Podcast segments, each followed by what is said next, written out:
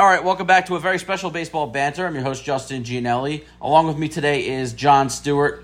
We will have a baseball podcast, but we are also tracking down every at-bat Aaron Judge has. As you may know, last night in the ninth inning, Aaron Judge hit his 60th home run of the season, tying him with Babe Ruth for the second most in American League history. And now with each and every at-bat, we will see if he can tie Roger Maris or goes past him. So Aaron Judge is the leadoff hitter. So John, welcome. Thanks for having me, Justin. This is quite an exciting time. Obviously, this is something we haven't seen in such a long time. Obviously, the last person to hit 60 plus home runs was Bonds in 2001. I think all of Sosa's 60s were in the 90s, and so was McGwire. And obviously, people dispute what the real home run record is. I clearly still will believe that it's Bonds, despite being you can't deny what he did, But this is the American League record right here because all the other players did it in the National League. So this is still monumental. Oh, 100%. I mean, as a Yankee franchise, and here it is. Here's the first pitch. Is a line drive down the left field line. That's a base hit. And on the very first pitch, Aaron Judge ropes a double. But that's something, and we'll talk about it more in a little while in between at-bats. Aaron Judge is not just going after the home run record. He's going after a triple crown. He is. Right now he's in the lead in the American League. Yes, after last night, he left in the lead for batting average. So, all right, so the first at-bat was a quick one. And, all right, so Aaron Judge's first at-bat hit a double on the first pitch. We'll see if it's more than a one-pitch at-bat. Yankees currently lead 4-0, by the way, on a grand slam by Oswaldo Cabrera. Yeah. And in the first inning, sent 7 to the plate. So we are already at 7:48 p.m., we are already awaiting for Judge's second at-bat. Currently, Jose Trevino is up at the plate. He is the number 9 hitter, and he is down on strikes for the first out of the inning, and that's going to bring up Aaron Judge, who is 1-for-1 in this game, and now we wait. Is this the moment where he hits the 61st home run, tying him with the great Roger Maris? Obviously, he did not wait around. He attacked the first pitch his first time up, roped a double to left field, and adds to what he started the day with was the lead in batting. So here we go. Contreras is to the set. And the first pitch, taken for a strike. That was a pitch. That might have been a pitch to hit. I started him off with a breaking ball. I don't know if he was kind of expecting it. 128 RBIs, 60 home runs, and a 317 average. 101. I think Contreras here, the Pirates pitcher, might be a little careful with Judge. Well, they also have the base open too, and I know it's the second inning, but they got the base open. You think they may pitch around him here? If obviously gets pitched. Oh. Judge chased out of the zone on a slider, 1-2. Yeah. You would think there's not going to be many strikes, especially when there's a base open. He's the one guy in the lineup that you truly fear. I mean, look at the season he's had. Oh, that was a pitch to hit. He had a slider. He had a slider to hit, and the second at bat ends up being the 5th strikeout of the night for Roansy Contreras. So far, we have a double and a strikeout. That is the current Aaron Judge counter, and he is currently sitting still on 60 home runs. So just an update here. We have Yankees 4 and the Pirates 1. Yankees are coming to bat in the 4th inning with Cabrera, Bader, and Falefa. So 6, 7, 8. So there is a possible chance we see Aaron Judge here in the 4th inning. If not, would be the 5th. So John, let's go around the league for a minute before we get back at the Judge, and obviously, you know, we'll interrupt and everything. We'll stop what we're doing to watch Judge's at bat. But you look at the National League East. I mean, that has really been the race of the year with the Mets and the Braves. I mean, for months after, ever since the Braves closed that 10.5 game gap, it just seemed like these two teams have been neck and neck all year. I mean, I don't know if you feel this way. This reminds me of Giants-Dodgers last year. Yeah, I get a little bit of that same feel. Because you look at the similarities here. The second-place team is the Atlanta Braves. Last year, the second-place team was the Dodgers. The Dodgers were the defending champions last year. And then you have the Braves as the defending champions this year.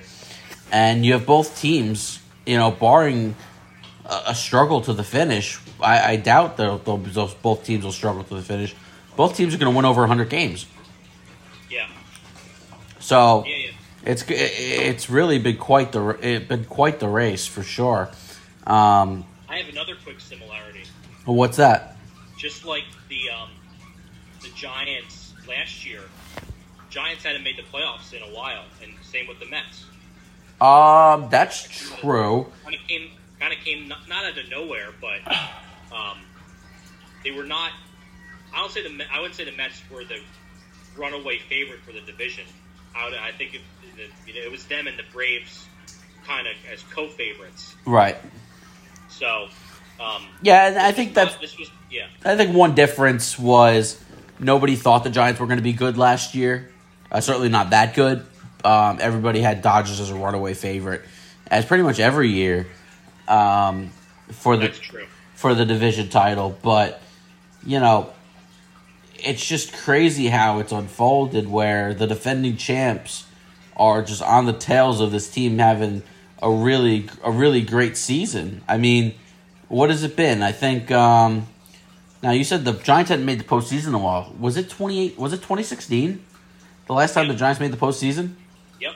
So that's the same year Mets. The Mets made the postseason because they beat the Mets in the wild card round with Madison Bumgarner. So, you could draw some of the similarities. Obviously, like San Francisco, the Mets are a very veteran-laden team. Although some of their better players are younger. Francisco Lindor, Pete Alonso, guys under 30. McNeil's 30. So I mean, you got a lot of the veterans like Marte, who should be back soon from the finger injury. Marcana, the veteran pitching staff. And it's going to be the pitching. That really tells where both the Mets and the Braves go. Even though the Braves have this, really pretty powerful lineup, the Braves are about pretty much an all or nothing team in terms of hitting home run or striking out. But I mean, the Braves have really good pitching. The Mets have really good pitching, and I think the National League's just loaded this year.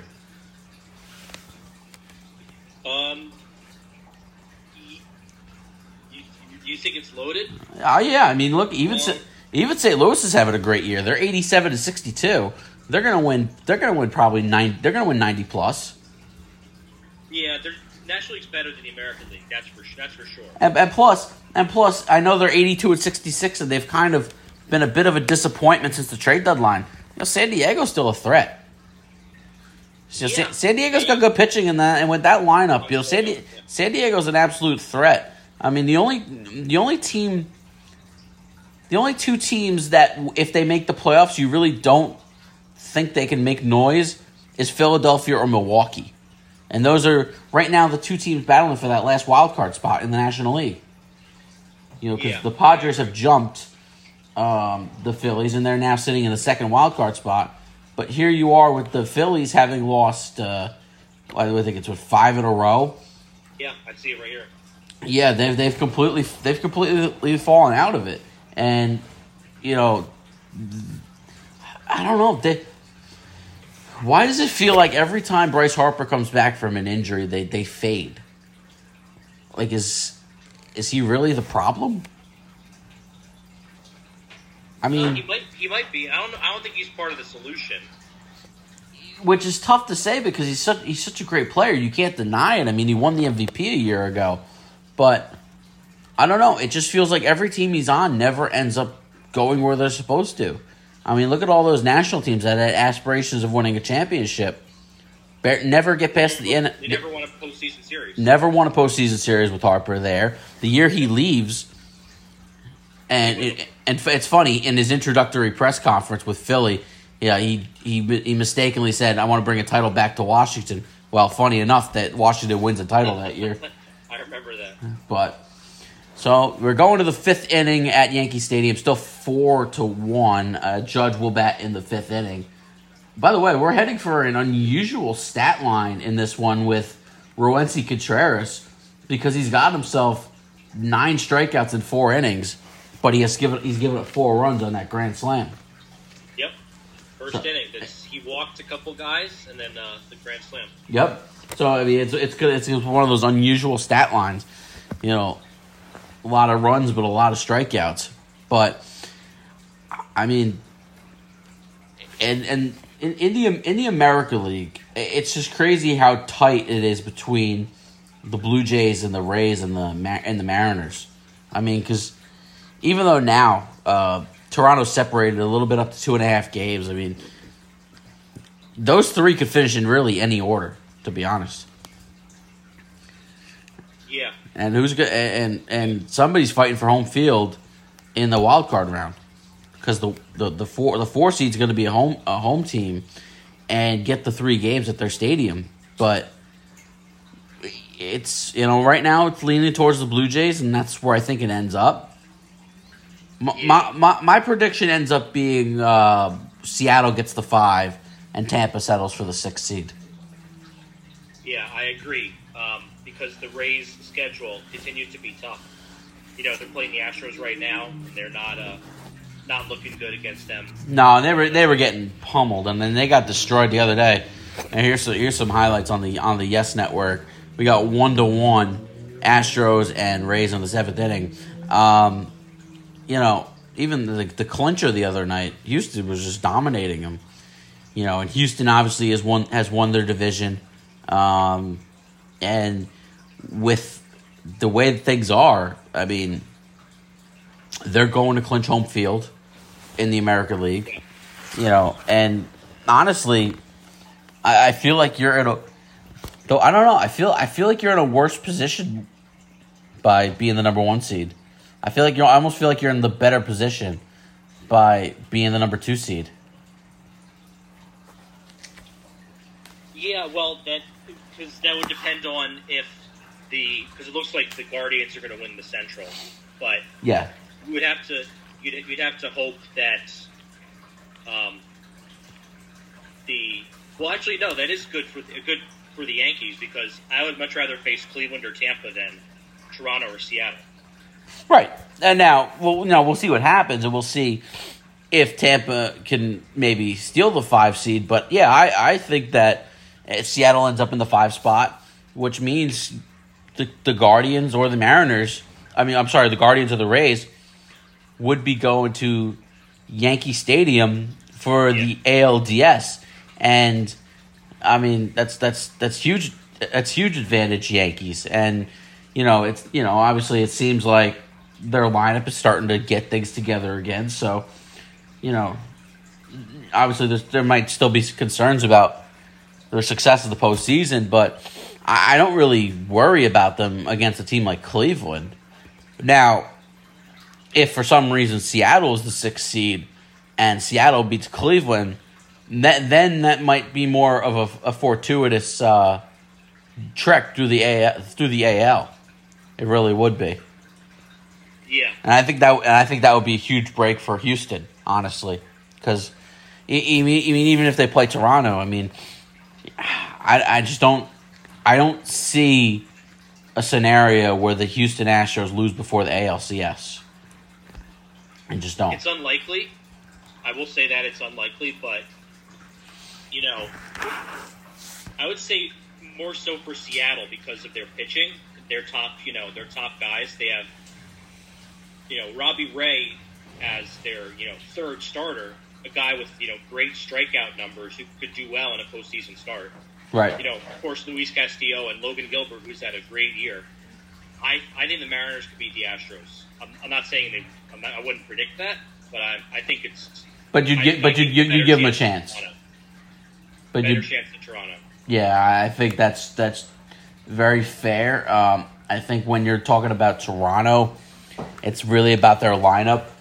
You know, bludgeoning you with all those runs, and you know, I mean, they've scored 704 runs this year, which is I think the second most in the American League. So it's, you know, it's a very, very good offense, but I still, it's hard for me to see a scenario other than Yankees, Astros, and the ALCS. And I know what we've seen in recent years from the Yankees is a lack of postseason success, but I don't know. I don't know. I have a hard time feeling this Yankee team bows out early again. No, I do think it's going to be a rematch of the 17 and 19 American League Championship Series. And just like those times, the Yankees are going to have to do it winning a potential Game 7 in Houston. It's amazing because for so long the Yankees were on this historic pace of, you know, oh, this team's going to win 120 games. Oh, this team's going to win 115 games. They were, and people were talking about that. Right. I never was one of those people. I knew that wasn't going to happen. Right, but here we are on September the 21st, and by the way, the Yankees are going to the bottom of the 5th inning. Aaron Judge is due up second after Jose Trevino, so we'll cut away from this to watch Judge's at bat. But this team's not even going to win 100 games. I mean, you have to go 11-4, they could. I think it's unlikely. Yeah. They'll probably come up just short. I have them winning 98 games. Okay, and that's then there's no disrespect. There's no that's a hell of a season. 98 wins is an incredible season. I mean, there's going to be only 4 teams in baseball, in my opinion, that win 100 games. That's the 3 teams in the National League, the Dodgers who are already there, the Astros have 98, and right now you have the Braves at 93 and the Mets at 95. I think those are your 4 teams. Because, I mean, I'm going to go out on a limb here and say that the Cardinals aren't going 13-0 the rest of the way. No. I mean, that one's not happening. That'd be pretty incredible, but they're not going to do that. Although, they had something like that last year. That's kind of how they got to the postseason. Yeah. They had like a similar September to the Rockies did in 2007, winning like 20 of like 23. Something like that, and going on this incredible run. But I don't see that this year. So, I mean, we're going to have 4 100-win teams, which is pretty good. And Judge is coming up now after a fly out. Reynolds makes the catch, first out of the inning. So, 1 out, nobody on. Aaron Judge steps to the plate at bat number 3. So, if we're recapping, he doubled in the first inning, and he struck out in the second. And steps to the plate for the third time against Roansy Contreras, who is really had an odd evening, to say the least. He gave up the grand slam in the first inning and has 9 strikeouts. And here is the first pitch. Oh, line drive left field. Oh, it's going to bounce into the stands. And it's an automatic double, a ground rule double. His second double of the night. He is now 2. Wow. He is now 2 for 3. I thought I had a chance off the bat. It almost had a similar feel to the laser Giancarlo hit last night, except this one's more down the line. Oh, that was just an absolute laser. Oh, I think it got stuck in the camera well for a second. He absolutely crushed it. You can't get a better pitch to homer on than that. He just couldn't. Oh, wow. He couldn't get enough. Couldn't lift it enough. Nope. It was just a line drive that just died right towards the end. So that's two at-bats tonight for Aaron Judge that end on the first pitch. Both of them end in a double. But, I mean, so before we get back to the rest of the league, I mean, we need to just marvel at what Aaron Judge has done this year. Because, I mean, to hit 60 home runs, you know, it's just... It leaves you without words. It's like you're speechless, you know, because we were young when McGwire and Sosa had that race, and then you know we weren't much older when Bonds ended up hitting 73, and then obviously you go back all the way to 1961 when Roger Maris hit 61 home runs, and at that time people complained that there should have been an asterisk to that record because of the fact that he did it in 162 games as opposed to Babe Ruth doing it in 154. The one thing that's impressive about Judge is we haven't reached the 154 game mark yet. If I'm not mistaken, today is game 148. Today is the 148th Yankee game this season, and he's at the 60 home run mark, and it's just utterly incredible. And to do it in a contract year, no less. I mean, this has to go down as the greatest walk year of all time. It definitely is, and people have been saying it over the last couple of weeks, and I'm going to go there. I think this is one of the best offensive seasons in baseball history. No doubt. I really do. I don't know how you deny it now. If I did my research here, so let's go to Baseball Reference for a second, because I want to see what Roger Maris's batting average was that year. Because we're talking about it was in the 270s, I think. Well, let's go. Yeah, 260, close 269. He batted. Roger Maris batted 269 that year. Aaron Judge is probably what. 318, 319 now after that double. 318. Yep, he's in the 300s and cleared. I mean, I think he could pretty much he could get close to going 0 for the rest of the season, and still be over 300. I mean, Judge has had such an incredible year, and to have the batting average up there too, with all those home runs. Here's a guy who came to the year as a career 260 hitter. I'm sorry, that's Maris, as I have to get Judges up. Judge is a career 284 hitter, which is good, but he batted 284, which is a respectable batting average. The year he hit 52, that's a respectable number. Hit 287 last year, so this is the first time he's hit over 300. And that's going to be an RBI single for Torres. 5-1 Yankees. But I don't know. I think you're going to end up being right. I think this is going to be arguably the greatest offensive season of all time. I mean, how could it not be?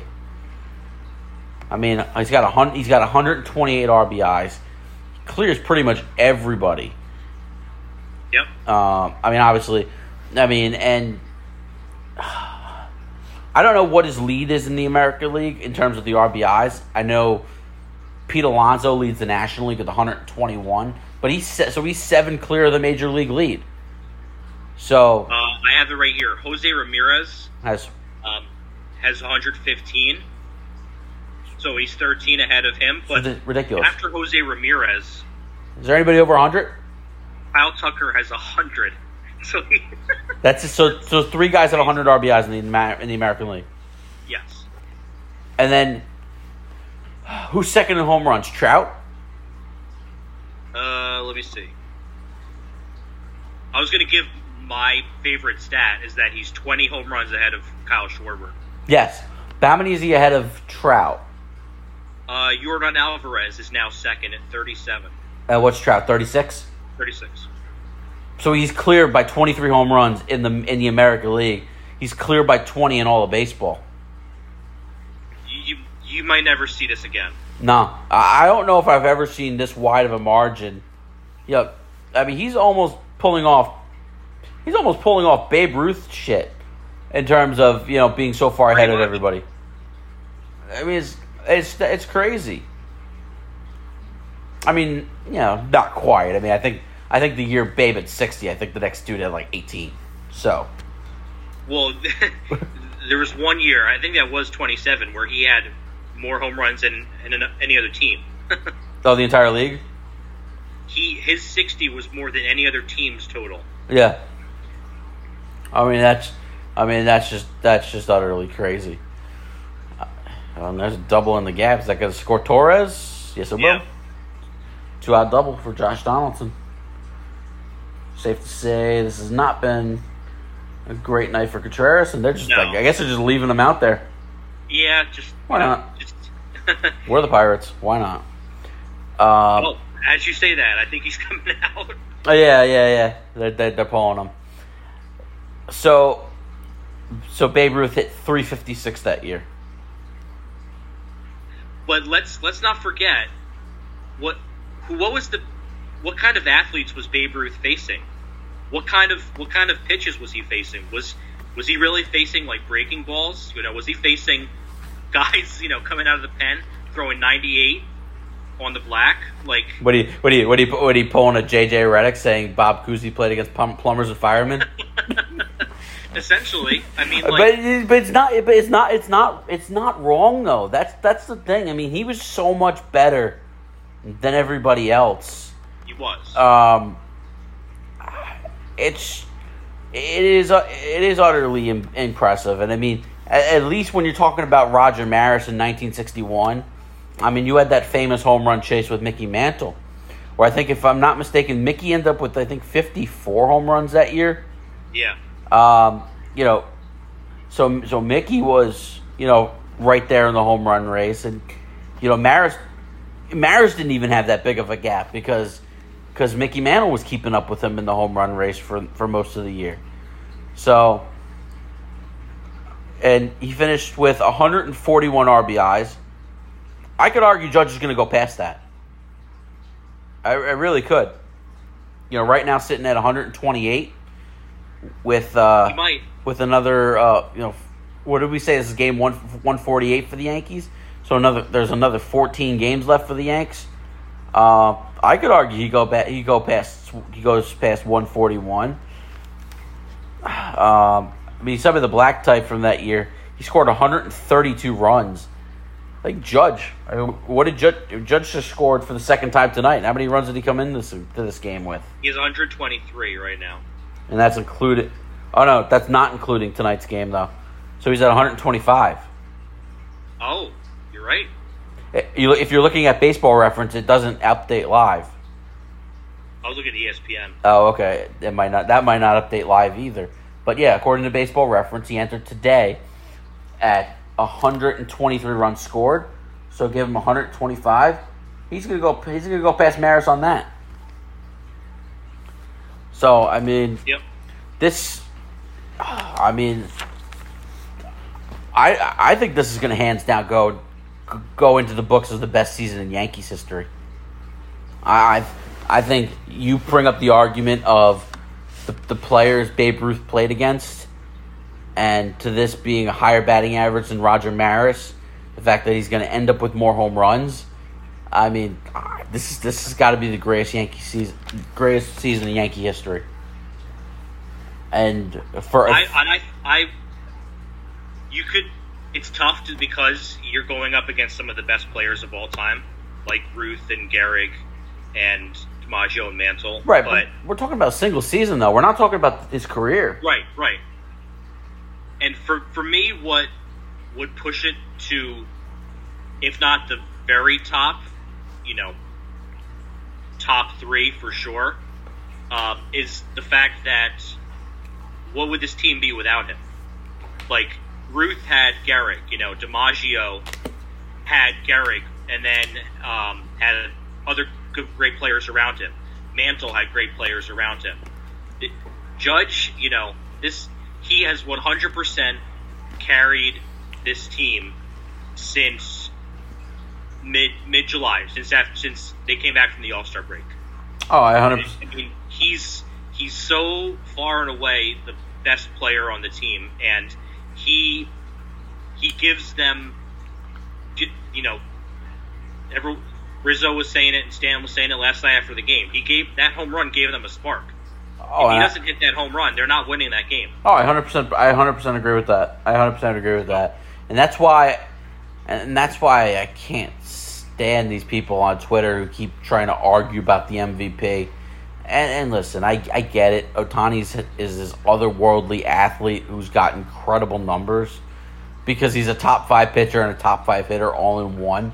I mean, it's like you fucking created a video game. Yeah, well, there should be two separate awards then. Yeah, you're not wrong. You're not wrong about that. But this is Aaron Judge's MVP, and I hate to say it, I don't think it'll be unanimous.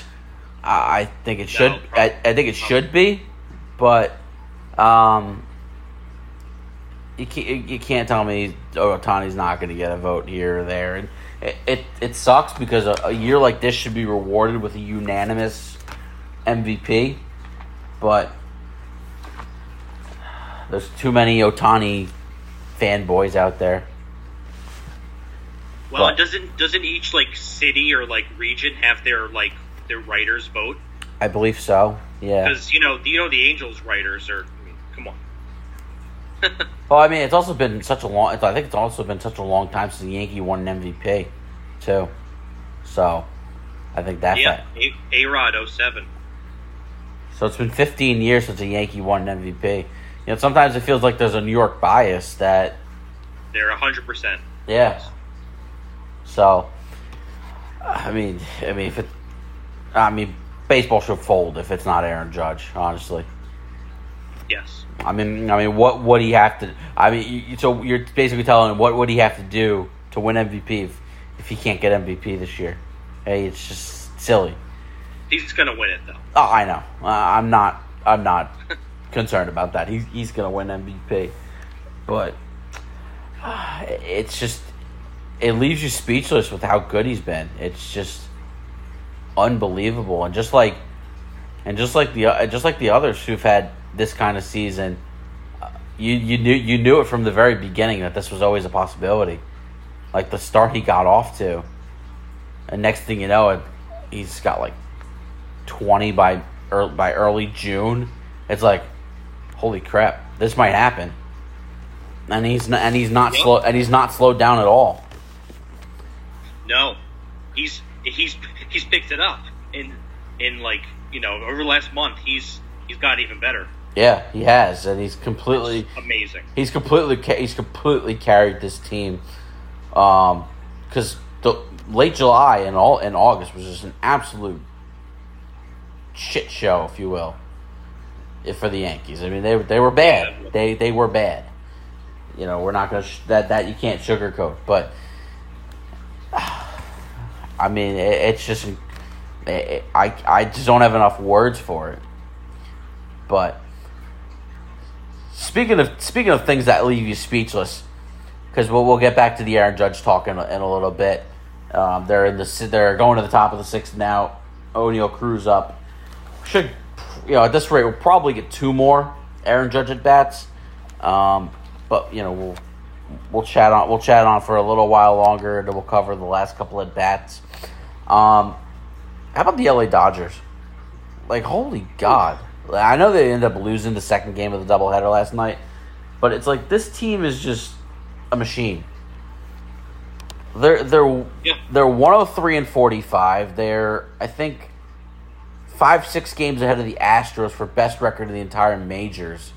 I mean, it's incredible what they've done, and they have a couple guys who are, who might be, you talk about the MVP race. The National League's a little bit more wide open, and I don't know if any of them will win it, but I mean, you could take your pick between Mookie Betts, Trey Turner, and Freddie Freeman. The years they're having, I mean, it's pretty incredible. Sure. I know you could argue Paul Goldschmidt's probably the front runner, but Paul Goldschmidt in September has kind of slowed down a little bit. I mean, it'll be interesting to see. where the National League goes. But, I mean, my God, it seems like the Dodgers just don't miss a beat. You know, they've been missing Walker Buehler pretty much all year. Clayton Kershaw's had a couple of stints on the IL. Mm-hmm. And Tony Gonsolin's currently hurt. And he's winning.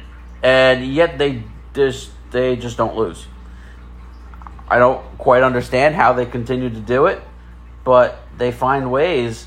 It's the three guys you mentioned that have been healthy all year. Mookie, Reddy, and Trey. Yeah, it really has been. But not only that, I mean, they got the best pitching stats in baseball. Now, yes, that's attributed a lot to Tony Gonsolin, who's right now hurt, and he's been there for most of the year. But, I mean, Julio Urias has had a tremendous year. Tyler Anderson's been a godsend for this team. I mean, I don't understand how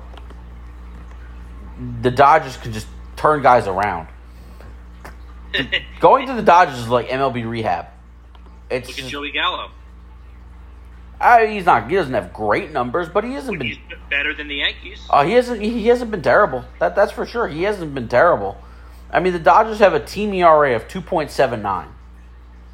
I mean, it's really just unbelievable what they've done, and the guys that they've depended on, you know, and they just continuously win night in and night out, and. You know, who knows how many wins this team ends up with. They're 3 wins shy of tying their franchise record, which, oh, by the way, was tied last year, which was originally set in 2019. So if you look at the recent memory of full seasons, that's a triple. You look at the Dodgers' recent history of full seasons. Last year, 106-56. Oh, by the way, that wasn't good enough for the division because the Giants ended up winning 107, as we talked about before. Even in the shortened season, they were 43-17, which is stupid. 2019, 106-56. Oh, they had a bad year in 2018. They won 92 games and got to the World Series. They made the World Series. 2017, they won 104 games. So since 2017, this is their fourth 100-win season. And it would have been 5 if 2020 had been a regular season. Oh, they were 105, 106 wins easy. I mean, they won at a 7-17 clip. Their winning percentage was 7-17 that year. I mean, even if they're like 680, 690, this team's winning 100 games. Just absolutely unbelievable how they. I know it's a lot about their payroll and how much they're spending, but you gotta give so much credit to the coaching staff, the scouts, the front office. I mean, the Dodgers evaluate talent like no other. They really do. Yes. It's just like they can trade guys, and there's more in the pipeline. It's like they can trade Josiah Gray and Keibert Ruiz and not sweat about it at night. Not at all. You know, and Josiah Gray looks like a kid with promise. Keibert Ruiz has had an okay year for the Nationals. Oh, and that turned into Max Scherzer for a half season and a year and a half of Trey Turner. So it's unbelievable. This year they didn't do that. They didn't really. They stayed pat, really. You know.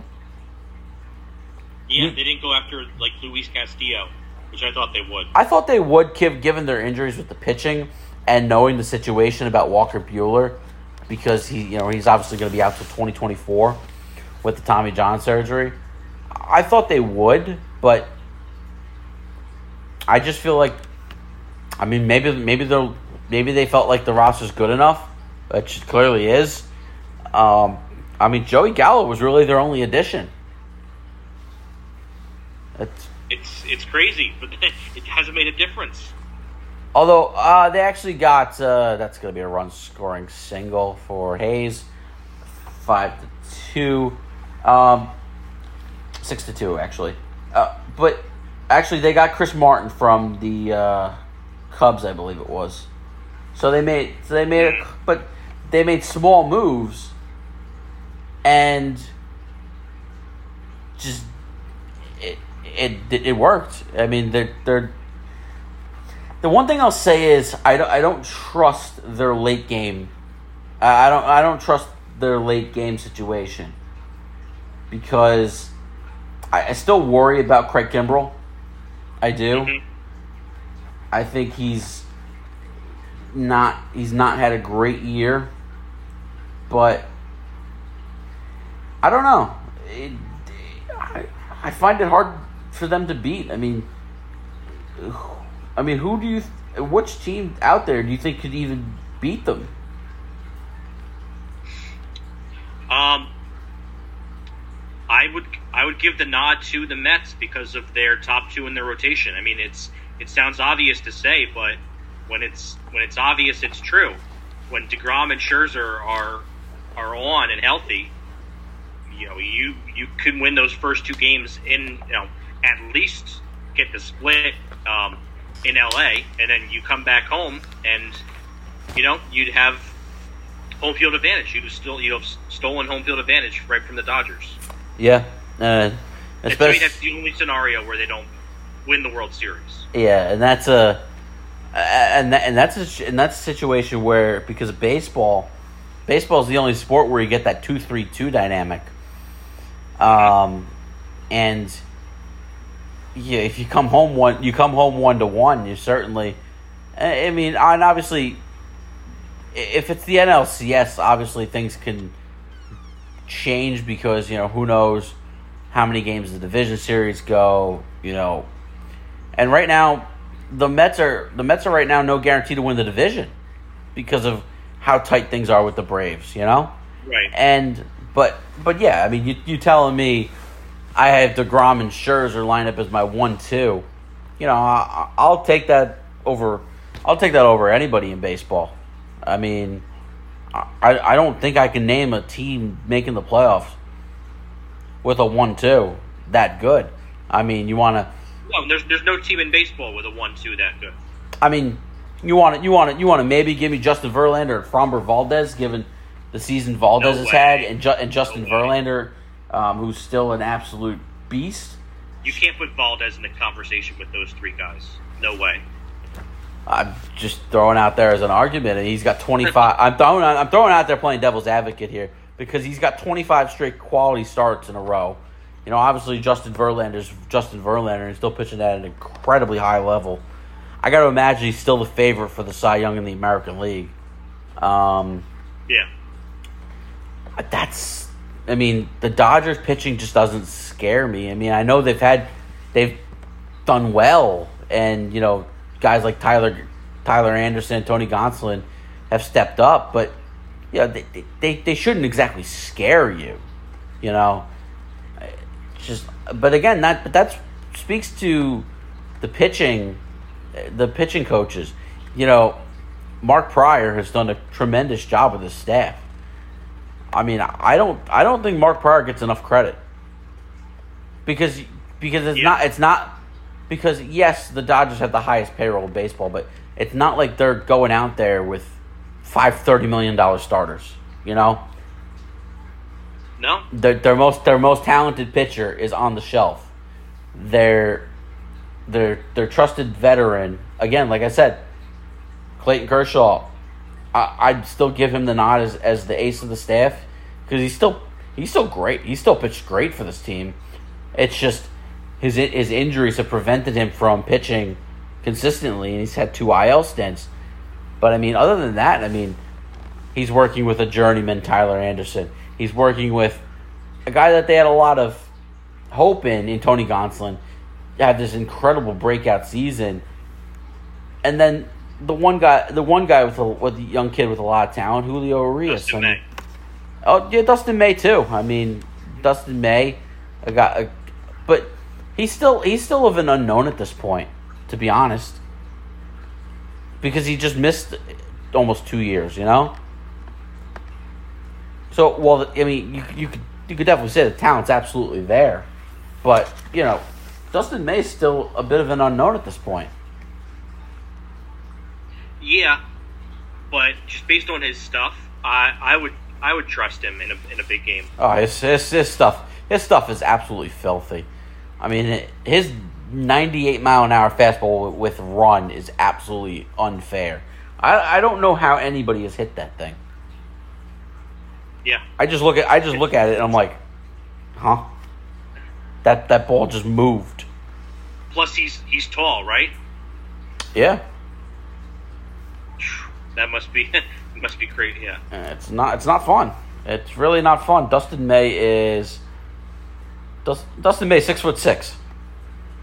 Wow, that must be intimidating facing them. It's all arms and legs right there, coming at you. I mean, it's just it's utterly unbelievable. I mean, they continue to roll year after year.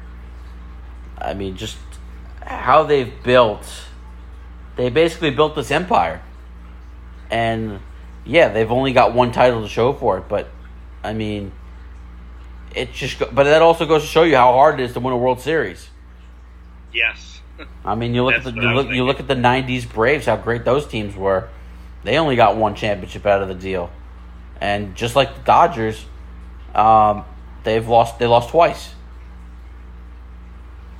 So yeah, both of the Yankees. Yep. Both of the Yankees. And, you know, the Dodgers lost to the Red Sox and they got cheated by the Astros. Yeah. Now I was going to ask you, what do you think the Dodgers end up at? Because I can pull up their remaining schedule, kind of go through it quickly if you want. Yeah. All right. I don't have it up, so you can read the schedule to me. I know they're at 103-45, and I believe Arizona's still on the schedule for tonight. Yeah. One sec.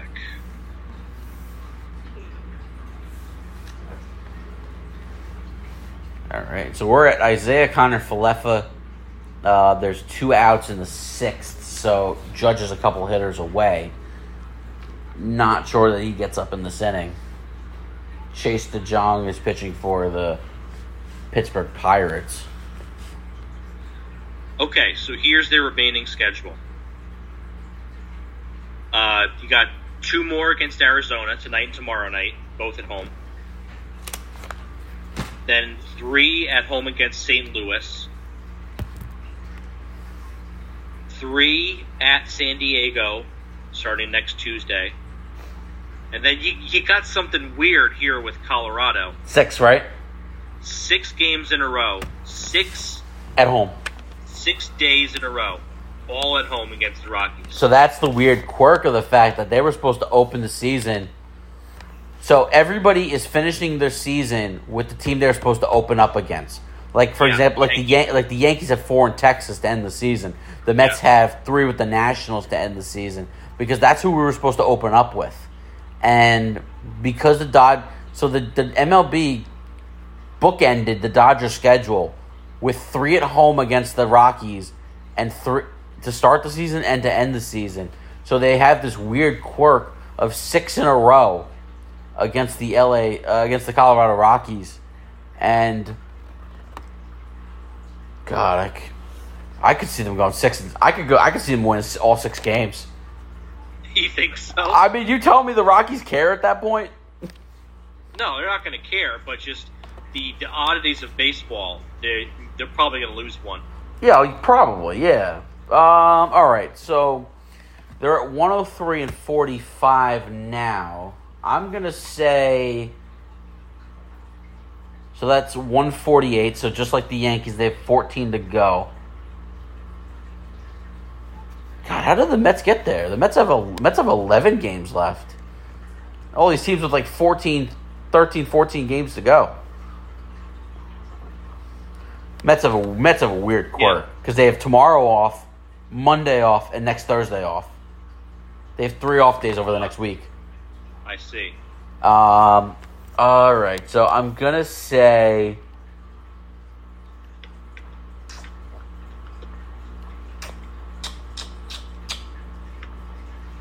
I'm going to actually say they go 12-2. Wow, so you're going to they're going to end up with 115 wins? Yeah. Okay. I mean, is it not possible with them? Of course it's possible. They're 8-2 in their last 10. So if I drop dropped another 8-2 on top of that, they're at 111-47. I'm just looking at the pitching, who the guys are going to have to face in terms of pitchers. Does it matter? Not with this team. Yes, mostly no, but just curiosity. The best guy that they are scheduled to face, nobody for St. Louis scares you. They might lose one to St. Louis. Maybe. Let's see. San Diego, they're going to be facing Blake Snell, Joe Musgrove, Yu Darvish. It doesn't matter. It doesn't matter. They dominate. No. They always own the Padres. That's true. I love how the Padres tried so hard at the deadline with getting Soto and Bell and. Well, over the last 2.5 years, all they've tried to do is emulate the Dodgers. And what does it get them? They're 21 games out right now.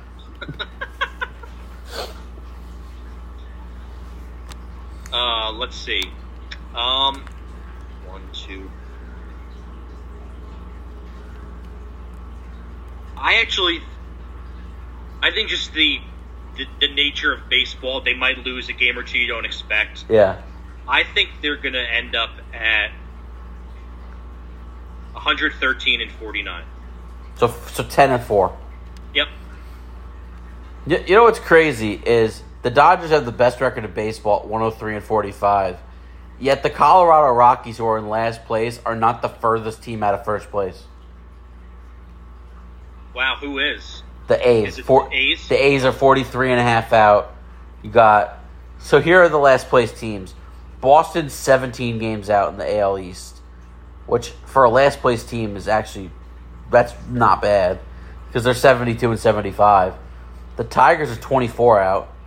The A's are 43.5 out. Oh my God! The Nationals. By the way, the Nationals gained a game on the Mets today by beating the Braves. They're 42 games out. The Pittsburgh Pirates are 31.5 out, and the Rockies are 39 out. But I mean, the Giants are 32 games out in third place. That's something that has to be brought up. What the hell happened to the Giants?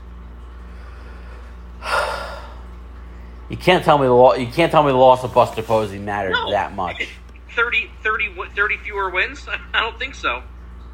Yeah, I mean, what are they going to end up with? They're 71-77. I mean, what are they going to be? 77-78. Yeah, it's going to be 30 fewer wins than last year. I don't know. You know what? They had a lot of veteran guys who had career years, and they just Brandon Crawford. Yeah, Brandon Crawford, Brandon Belt, and Brandon Belt's been hurt this year. The pitching hasn't been as good. Even though they got Carlos Rodon in the offseason and he's been good for them, it just hasn't broken the way. See, I never thought there were a 100-win team last year. And yet there they were. They kept on winning. They kept on winning. They kept on winning. I'm like, wait, when is this team going to fall apart? They didn't. It was unbelievable. It was absolutely unbelievable. Let me just see kind of run differential from year to year. I'm curious because right now they're one at +1. Let's see what they were last year. Actually, MLB.com will allow me to do this. Final standings. They finished at +210. They scored 804 runs. So all right. So if you look at the 2022 standings. Yeah. What? How many runs have they scored and how many have they allowed? 8 of... Okay. This year. Right now, they're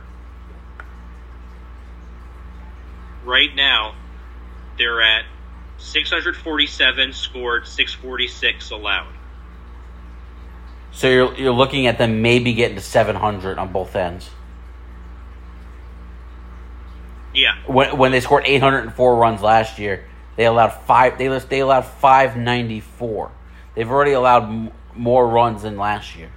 Yeah, so in both areas, they've been bad. Yeah, the offense went down and the pitching went down. So, I mean, look at the Mets. The Mets were 636, scored 668 allowed last year. Now they're 709 and 562. I don't even think they give up enough runs where they surpassed last year.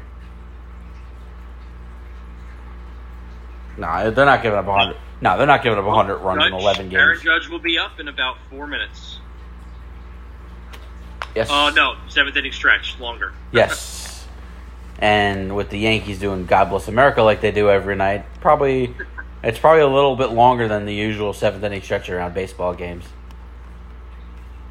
The Mets only do that on Sundays, the God Bless America. Otherwise, they do take me out to the ball game? Oh, no, they still do take me out to the ball game, but they do it after. But it's like an abbreviated version. Oh, you mean the Yankees or the Mets? The Mets. Oh, okay. I don't know. Do the Yankees do take me out to the ball game after? Or they... No. Nope. Not when I've went recently. No. They still do the YMCA with the groundskeepers. When during the 7th inning? No. Usually between the middle of the 5th inning. It's not bad. That's something they used to do at the old stadium that now they brought to the new stadium.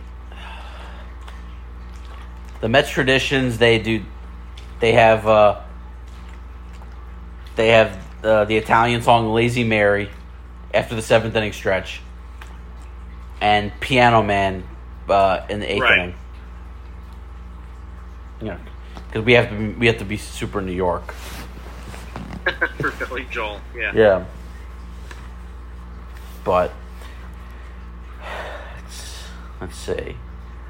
Let's look at some of the scores around baseball right now. Yeah, just you know what? Just quickly, while we're here, who do you have for your award winners? Because we know at this point the season's basically over. All right. So not much is going to change, if anything. All right, right. Well, I think you all know. I think we can move past AL MVP. Yeah, let's move on to the next one. I'm going to go with Verlander for the Cy Young. Okay. What about you? Right now, I'm gonna. Let me just look at the stats. His ERA is really impressive. It's at 1.78. Yeah. Just kind of see some of his other numbers. 163. Okay, he missed 5 starts. Right. Strikeouts are good, not like fantastic. Really good whip, 17-3. Dylan Cease, 213. Really good strikeout numbers. McClanahan, 236. Yeah, I got to get the nod to Verlander, despite the 5 missed starts. I don't think it's... I think you can make an argument for both Dylan Cease and Shane McClanahan. Yeah. But I'd go Verlander. And what about AL Manager of the Year?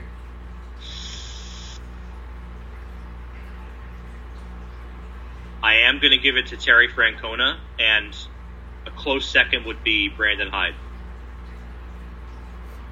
Yeah, I mean, keeping the Orioles in the playoff race this long. How much is over 500? I don't think they are now, but are they? Yeah, they're 76 and 71. Oh, okay, so yeah, they're 5 games over, and by these them to win. Yeah, and by these highlights, they just hit a home run, so they're up 5-1 in the 8th.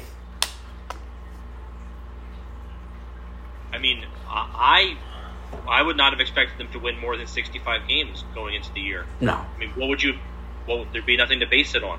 No, they had won nothing but 50 something games the last couple of years. Mm-hmm. Yeah, I I'd agree. I'd go with Francona. Hyde's definitely in the mix as well. I think Scott Service too. You know, for finally getting the Mariners to the postseason. So yeah, I think he's definitely being consideration. All right, how about the National League MVP? Oh boy, that's a tough one. It is. I think the three Dodgers guys kind of cancel themselves out. Yeah. To be honest, man, for me, it really is close between Goldschmidt and Alonso. Because Nolan Arenado himself is having a hell of a year.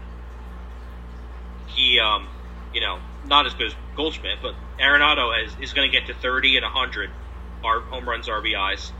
He has a 900 OPS. So you're saying, what are you saying? You're saying Arenado could cancel Goldschmidt out a little bit? Potentially. I'm seeing where Alonso's at. Alonso's at 265, yeah, 37. That's the only thing is his batting average is significantly lower, but he's got 37 and 121, and his OPS is at 850. 851. So. I go Goldschmidt 1, Alonso 2. I think I'd have to agree with that. All right, we'll pause our little. Here we go. There we go. Aaron Judge is stepping up for the fourth time today. 2 for 3, a couple of first pitch doubles, and in the second at bat he struck out. So it's our fourth, and with the game being 6-2, I could say this is probably his last at bat of the day. We'll see. Yeah, because he's not going to bat in the ninth, you wouldn't think. So this might be it. You'd hope not. Yeah. Unless he puts Clay Holmes in the game.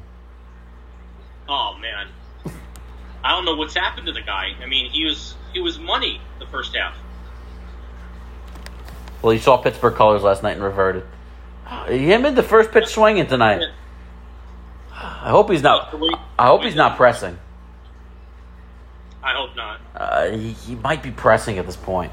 I mean, although the two doubles were great swings, that one was just a little roller to first base. So he grounds out to the first baseman, and that puts him at 2 for 4. Again, unlikely with 2 outs in the seventh, he gets another chance tonight. But you hope he's not. Yeah, you just hope he's not pressing. So I'll give it to Goldschmidt. By the way, I'll give it to Goldschmidt. How about National League Cy Young Award?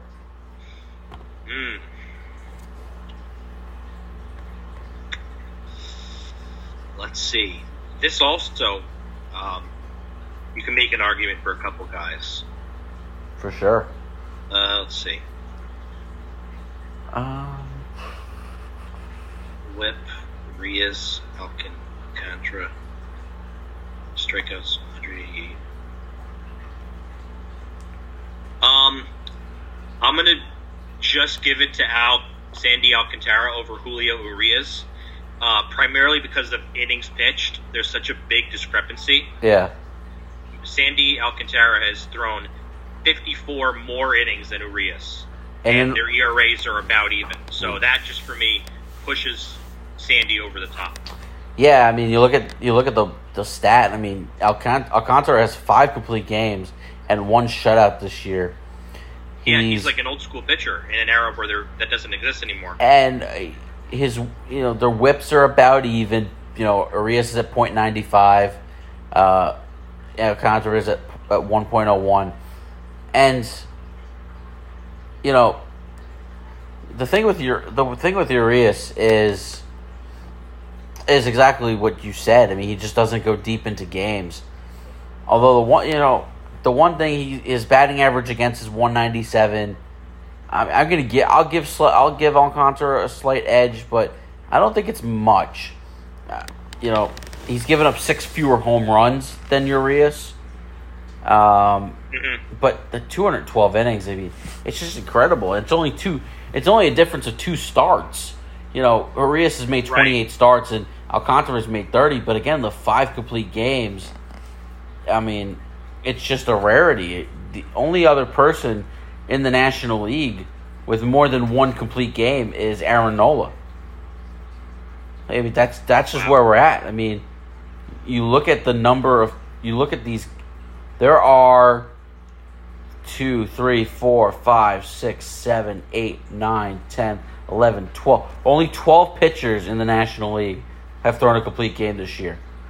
So the guys with one are Walker Buehler, Patrick Corbin, Paolo Espino, Hunter Green, Chad Kuhl, Miles Michaelis, Jordan Montgomery, Carlos Rodon, Noah Syndergaard, Adam Wainwright.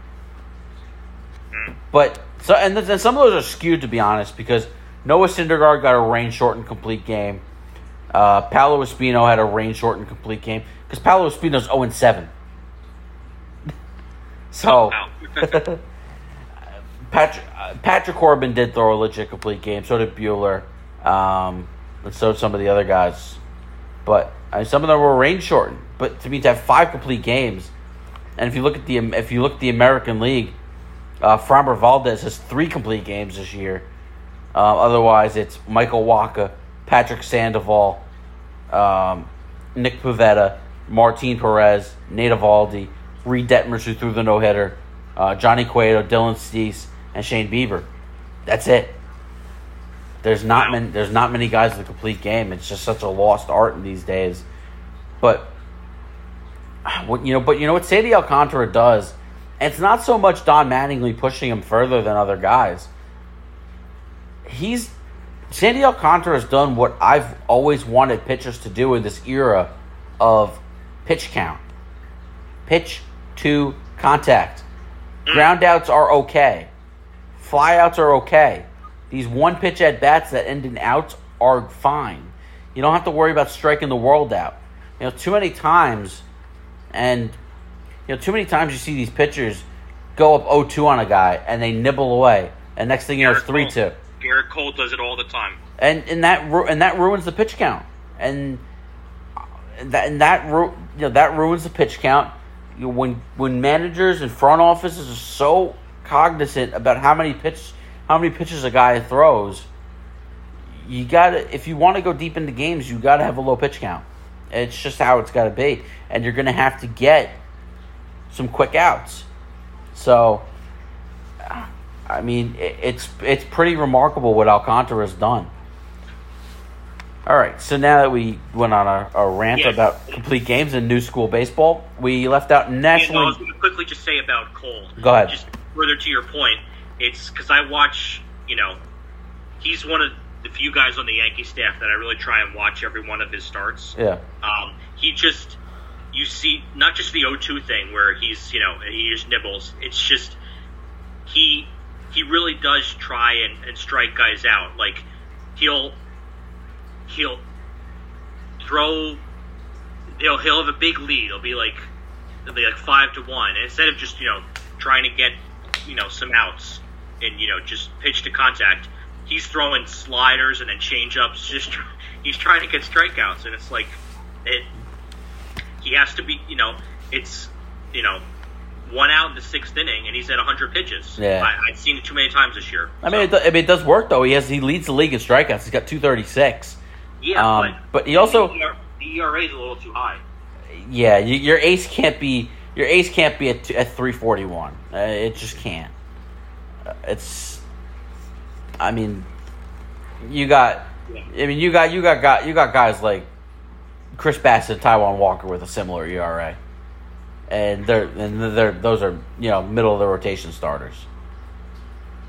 But so last one we didn't mention was National League Manager of the Year. Gotta give it to Showalter. I mean, you're talking to a Mets fan here, so you're not going to get any argument out of me. Yeah, I mean, even with the you know, the new Steve Cohen payroll, I mean, how could you not? I mean, the impact he's made on the club immediately, and it's just. And one of the things that I've just marveled at, what he's done all year. You know, another guy, the only guy I can make a argument for is Ollie Marmol with the Cardinals. Right. Because Dave Roberts is too much talent. You could argue they've given Bob Melvin too much talent, and they've underachieved. To be honest, I think they should be better than 80. I think they should be better than 82 and 66. You want to tell me Snitker? Okay, I could listen to you on that. But one of the things, and one of the differences between the Mets and the Yankees this year is the Mets have never gone to a tailspin this year. It's always been consistently good, and they've not lost more than 3 games in a row. Them and the Braves are the only 2 teams in baseball to have not lost more than 3 in a row. And even after it, and what proves me, and even though we played the Pirates last weekend, what proves the point home with Showalter is we get swept by the Cubs, we look lifeless, the offense doesn't hit, and we lose 3 in a row to the Chicago Cubs. This team bounces back, gets up right off the mat, sweep four with the Pirates, take the first 2 before losing today to the Brewers. And all of a sudden, the Mets have won 6 of their last 7. And that's big. Anytime the Mets have faced adversity, they have bounced right back up. It's like you can't knock this team off the mat because they're going to punch back. And and that's fully what I expect of them. And they could have crumbled this year to the pressure of the Braves charging all year long. And what was the first? And you think about that Friday night. I'm trying to remember who we played that weekend. But it was a Friday night.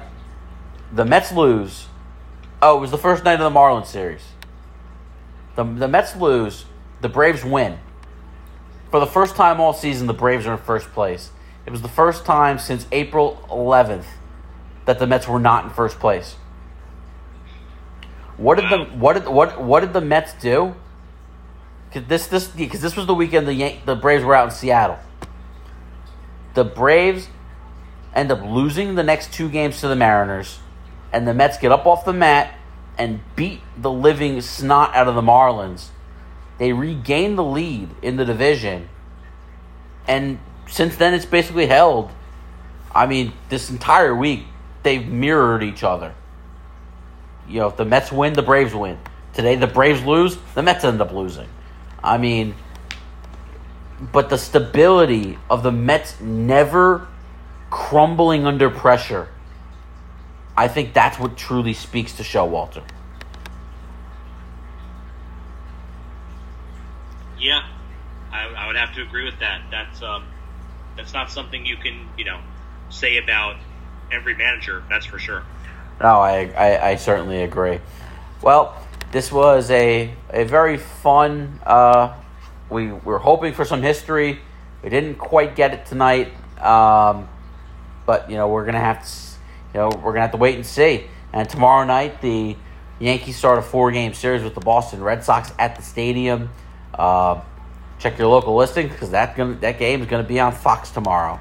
And it's interesting because Yes only has 1 game this weekend. Saturday. Yeah, it's going to be the Saturday game. And I'm surprised that's not even a Fox game. But, Thursday night's on Fox. Friday night's going to be on Apple TV+.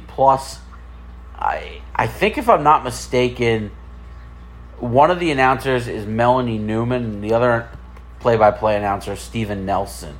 And I know that they have a doubleheader where the Dodgers and Cardinals are going to be the late game on Apple TV.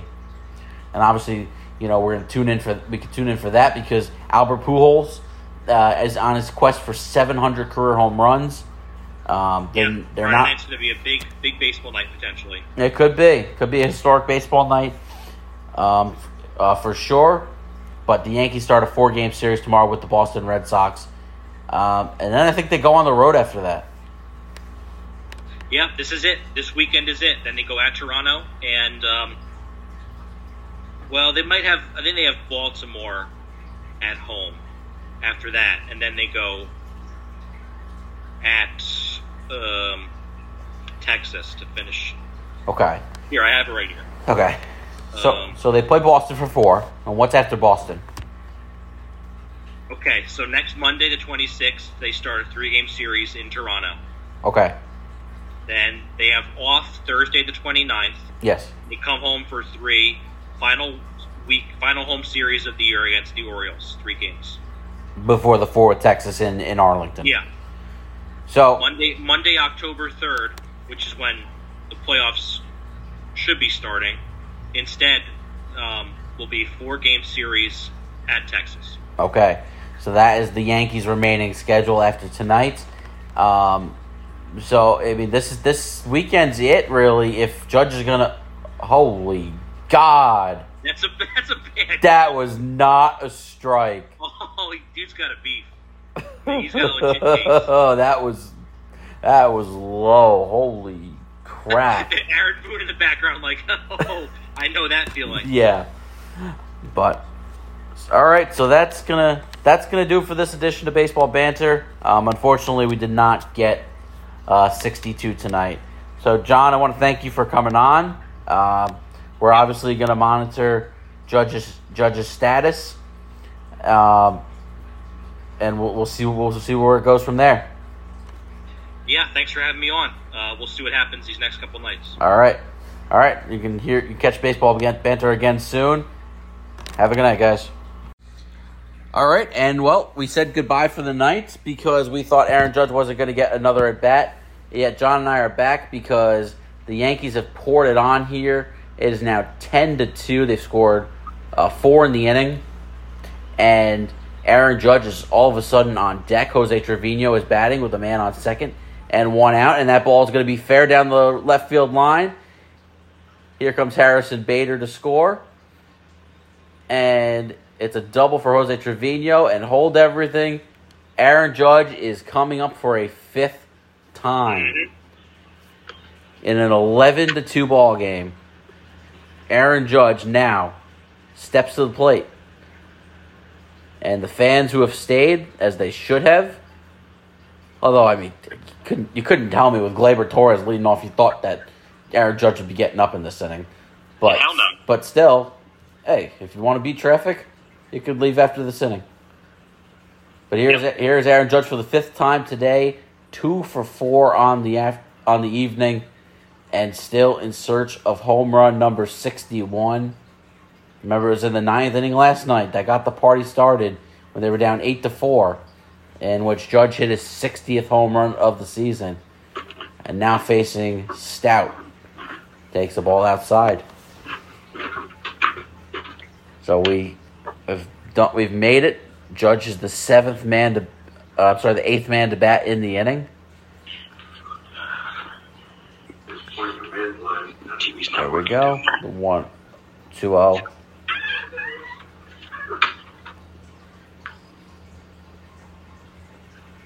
This is quite unbelievable that we have returned to another Judge at bat. Everybody's got their phones out. Like they should. Is he going to see a strike here? I don't think they're trying to walk him. This guy's just wild. I mean, this guy's been horrendous anyway. He's been getting lit up. Well, actually, they changed pitchers. What am I talking about? Yeah, not. But he's this guy's pouring kerosene on the fire. The guy's not making it any better. Oh, come on. And unfortunately, we get a 4-pitch walk, and that'll do it. Yep, that's going to do it. So this is the extended version. John, I thank you again for sticking around, and we will have to wait until tomorrow night. Have a good night.